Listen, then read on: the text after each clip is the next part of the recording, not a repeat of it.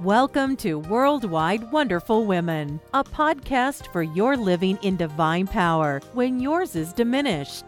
A podcast where encouragers receive encouragement. We understand these are hard times. You may find that it is becoming more of a challenge for you to remain strong as you give of yourself continuously. That's why this is the place to join other women globally who face the same challenges as you. So join us regularly to receive biblical insight not to faint, but to stand strong. This is the podcast to be rejuvenated and revitalized. Now, let's join our host, Paula Harris.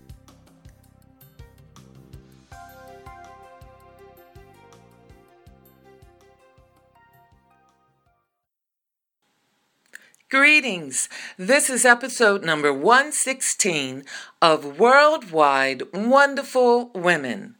And the title of this episode is Why Worry, Part 4.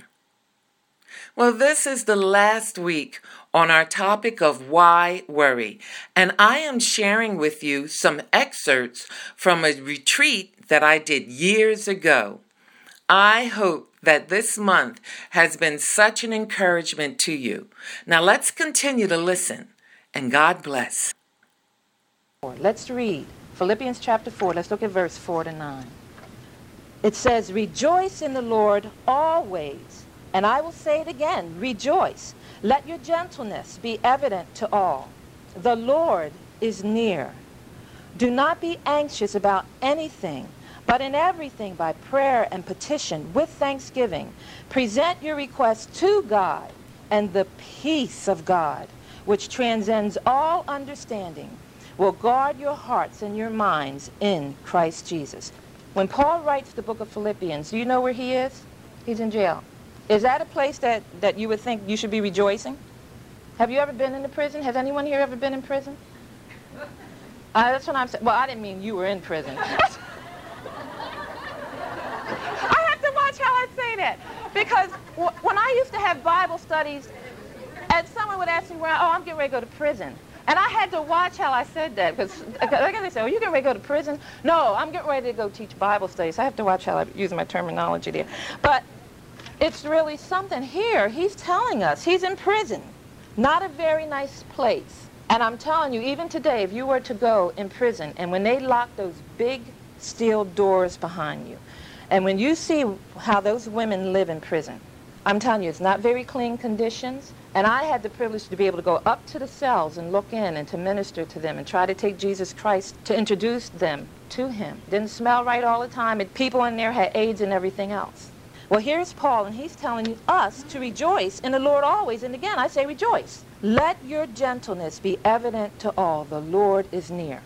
We can let our testimony be known because we know he is with us. We know he is there, even when we don't really feel him, when it seems like he's absent. Yet we know that he has promised he would never leave us nor forsake us. So that's why we're able to say, I can rejoice in the midst of, not in the absence of, but in the midst of. I can still be a witness. I can still look to him and rejoice. Look at verse 6. Do not be what? Anxious. Another one of our words. Anxious about what? What does that cover? Everything. Everything. Did he say, if you get around to it?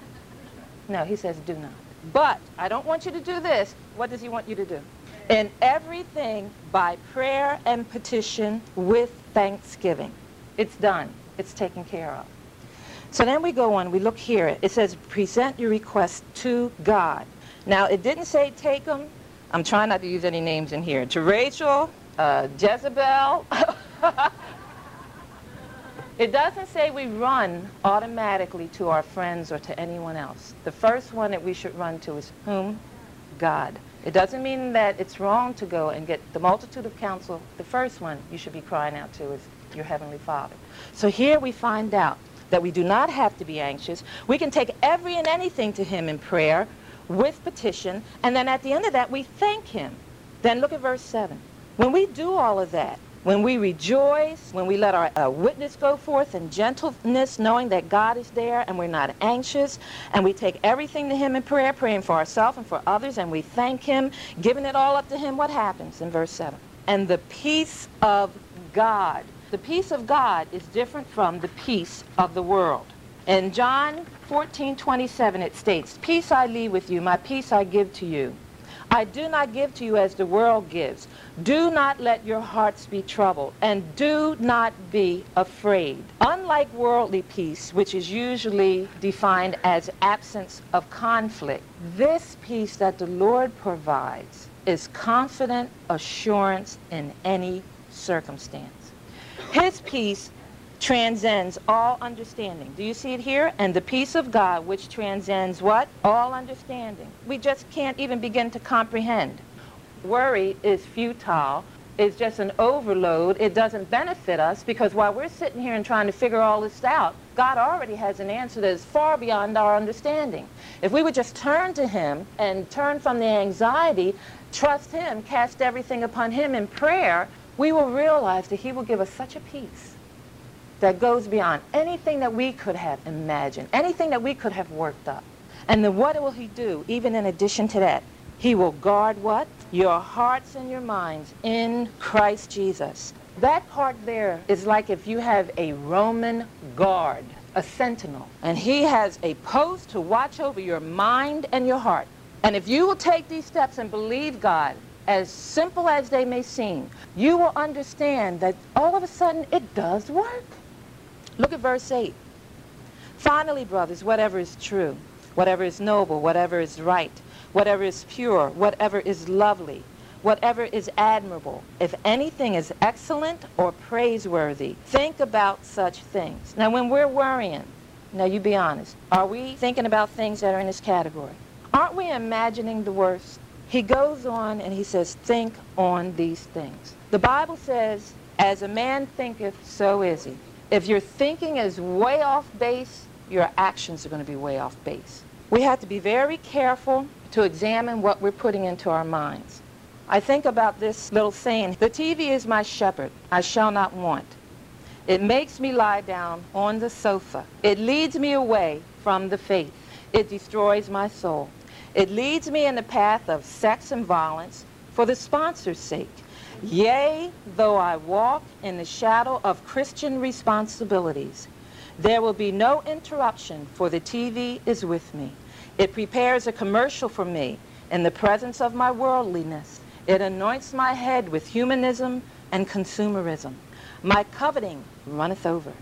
Surely laziness and ignorance shall follow me all the days of my life, and I shall dwell in the house watching TV forever. Now look at verse 9.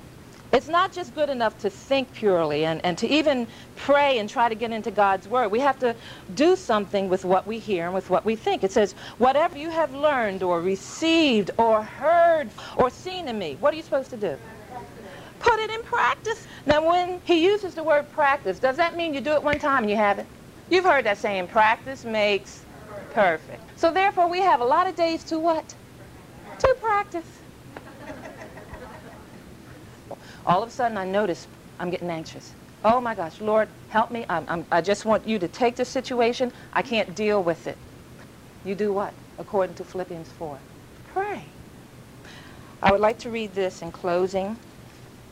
There was a pilot who was flying his plane when he realized from the noise he heard that a mouse was on board gnawing at some electrical lines. He knew that the mouse could not survive if he would take his plane to a higher altitude. So he did just that. He went up several feet until he could no longer hear the noise. And sure enough, when he landed, he found the mouse dead. The menace was gone. This is what we need to realize when worries threaten to enter our domain. We have the supernatural power to take us high above the situation until worry dies. Worry cannot exist when we are seated in the heavenlies and grasping hold of God's truth.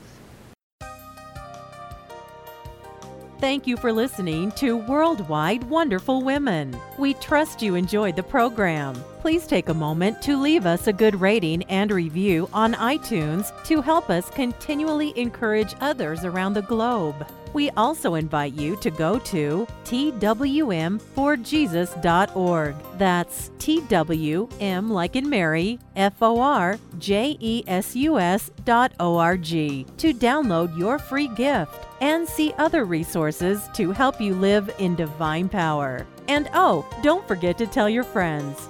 Until next time, be strong and of good courage.